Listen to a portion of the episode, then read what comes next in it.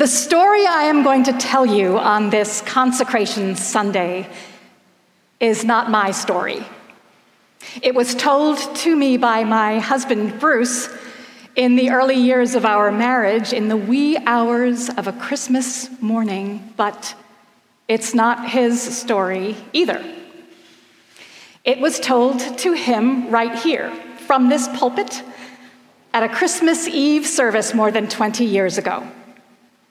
Bruce and I were new parents with infant twins, and they had that winter cold babies get that makes it difficult for them to nurse, so I stayed home with them while Bruce came to St. James for the candlelight service. And when he got back, after midnight, he lay down beside me and said, I have to tell you about Brenda's sermon. Here's what I remember it is another Christmas Eve, and Brenda is working as a hospital chaplain on a pediatric ward. And one of the patients is a preteen girl who is very sick and close to death. And the girl's mother sweeps in from the elevators, chatting loudly and in the company of several male friends. She's all dolled up on her way out to a Christmas party. And the staff wonders what kind of mother makes such an inappropriate spectacle of herself, flirting and partying instead of quietly keeping vigil at her dying daughter's bedside? On Christmas Eve, no less. Later that night, the mother returns to her daughter's hospital room, cheeks flushed, eyes sparkling. She sits down beside her daughter and at once the space between them, between mother and child, grows so thick with intimacy and suffering love that all human judgment is put to flight. Brenda finds herself an unwitting witness to the sacred. Oh, holy night. Now, I'm probably getting a lot of that story wrong. I asked Bruce about it, and he didn't remember the details, just how moved he was. He described it as art and religion coming together. And human lives are changed for good by such a potent concoction, not just by what it is, but by what it does, by what it sets in motion. Which is why I did not call Brenda to fact check this part of my sermon, because she gifted it to me from a distance without even knowing it or imagining what it might do. It arrived appropriately on Christmas Day, secondhand, and nestled in the tissue paper mystery of Jesus' own birth. And like Jesus' exhausted mother, I kept it and pondered it in my heart. I remember wishing I'd been here in person that night. I remember wondering, is there more where that came from? I don't have to tell you the answer to that question. In first century Palestine, people flock to Jesus by the thousands. Yes, he heals the sick, and yes, he feeds the hungry, but more than anything else, Jesus tells them stories. Some are soothing, some have these sharp edges. More than a few are wildly exaggerated to the point of absurdity, like the one we hear this morning. They are stories about the reality and the righteousness of the kingdom of God. And every one of them has this hidden ignition switch with the power to unleash wondrous change in those with ears to hear. Today's story is called the Parable of the Talents. It is yet another in Matthew's long string of stories about getting ready for the great judgment and what exactly we're supposed to be doing between now and then. It's said that a parable is a bit like a joke, in that once you start explaining, it loses its punch. Still, I find it useful to know that the word talent in this story does not refer to a person's innate ability or developed skill, but is instead a unit of currency. In fact, a talent is an astronomically enormous amount of money. So while we may listen politely to this parable in church and think, ah, yes, yes, the master goes away and entrusts his property to his slaves, giving each a handful of talents, what Jesus listeners hear is more like the kingdom of God is as if a Fortune 500 CEO walks into the company mailroom and without a word doles out $10 million in cash to a few shipping clerks and then disappears for about 10 years. Is he joking?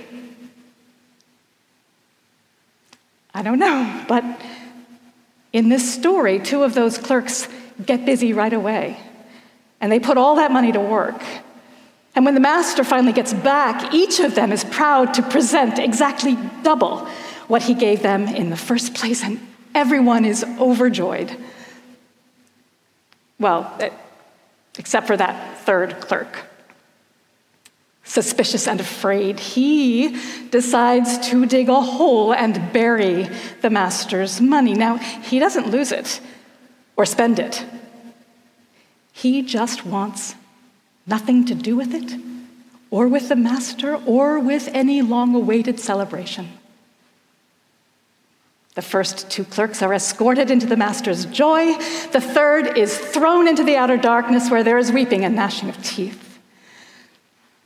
In hearing this parable, we may pity the third clerk, but it is not our job to rescue him from his fate.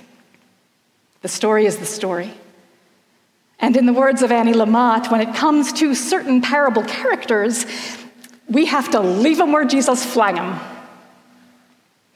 It is our job to remember that God says over and over in the Bible, just before giving someone a gift, hold out your hand. Do not be afraid. Of course, our master's gift, Jesus' gift, is not 30 pounds of gold or some innate aptitude or expertise. Our master's gift is his story, the gospel. Glad tidings of everlasting hope, unexpected transformation, and staggering beauty. This great good news of love for all the world, his story, becomes ours to tell.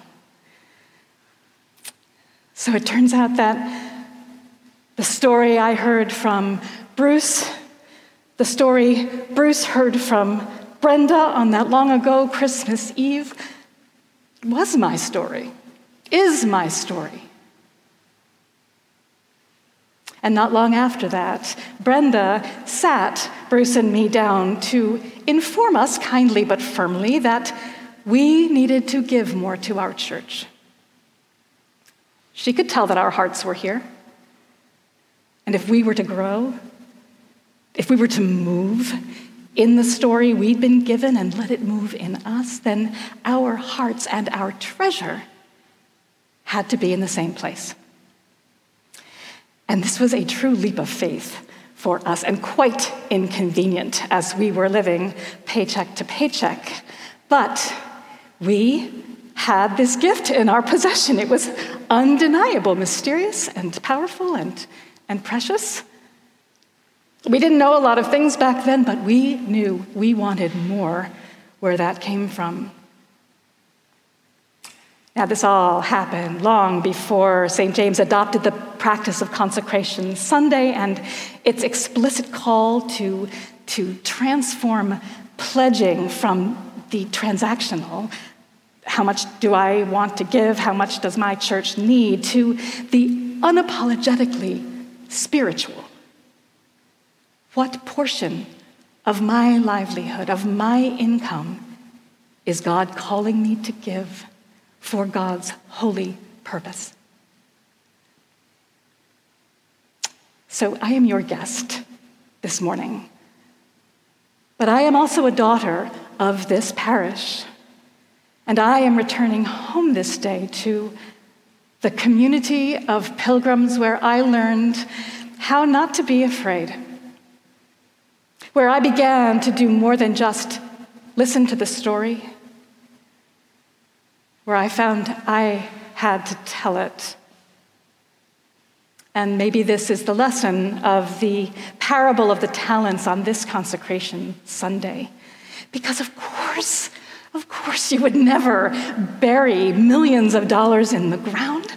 So, if you've been given the good news of Jesus Christ in this holy place, if it has rocked your world like it rocked mine and changed your life, I promise you the Master is behind it. And now the ball is in your court. So, will you take the risk of making his story your own?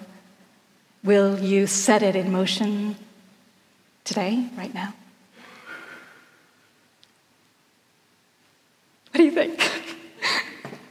if the answer is yes, then you are now part of this Jesus movement in a world where the loudest voices we seem to hear offer little more than howls of outrage. You are made in the image of a great artist, our storytelling God, and as a storyteller in your own right, you can offer another way. You can offer this spectacular evidence of compassion and mercy and love that, that, that puts human judgment to flight. I know you may worry sometimes about overstepping or getting the story wrong, but don't be afraid. The story entrusted to you is now yours, and it will multiply in the hearts of those who hear it. Some you've never met, others you think aren't listening. Your unwitting witness to the sacred, like countless others nurtured in this holy place, is a gift. So keep it moving. Give it away to people who walk in darkness, that they might become the children of light.